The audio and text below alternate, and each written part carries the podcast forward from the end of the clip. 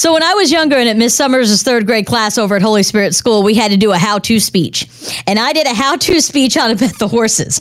I had copies of a racing form and a green sheet. I wrote stuff and odds up on the board like I was in it to win it because that's what I knew how to do. My grandmother took us over to Ellis Park every Saturday. It's some of my favorite memories that I have as a child. I love being out there. I love getting the hot dogs. I love getting the sodas. I knew when my grandma won because we got an extra hot dog. And I'm like, this Yeah.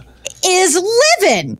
And it didn't even hit me until I got older that I was like, oh, wait a minute. Like, not everybody, some grandparents teach you how to cook brownies and cookies, but uh-huh. my grandma taught me how to box a trifecta and bet the pick six. But it's one of my favorite memories I have of her is on Saturday morning. It'd be super early. You know how that morning feels. There's still dew on the grass. You get over to Ellis early. You get a good parking spot. You go in. You get to choose between like your Turfway magazine or your green sheet. Like you don't know which one you're going to do.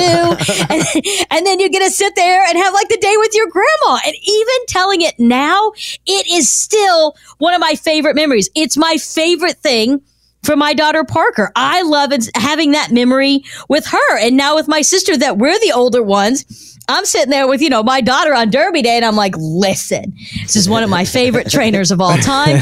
We got to go with this jockey. I know he's 0 15 at the Derby, but I really feel like Mage is going to make a run for it. I still have all those memories.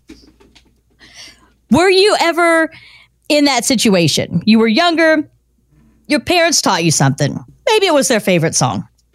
Maybe it was something that was probably looked at now by society where they're like, I don't know if that's really appropriate. But you're like, it's still one of my favorite memories. Like, didn't Yeah. your grandparents ever say, Hey, go out to the garage and get me a beer and I'll give you a sip? Am I the only one? Nope.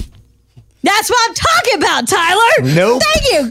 That's what I'm talking about. I didn't have those grandparents. Clay, real, I mean, that was the You best thing. missed I would literally tackle a cousin when my grandpa was like, anybody want to go outside and get me a Sterling? I'd be like, get out of my way. My grandma Yes. doesn't drink, so that doesn't help. Oh, yeah, you weren't more, gonna it, get to it was that. more like uh, you can have another cookie if you'd like. And I was like, yeah, That was it's a lot lame. Better. No, it's not. You've never had those cookies. Yeah, but you haven't had the Sterling. You haven't had Sterling beer.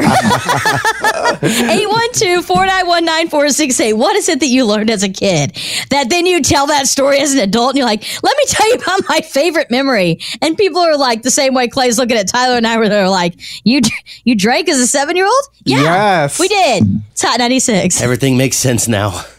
Doesn't it though?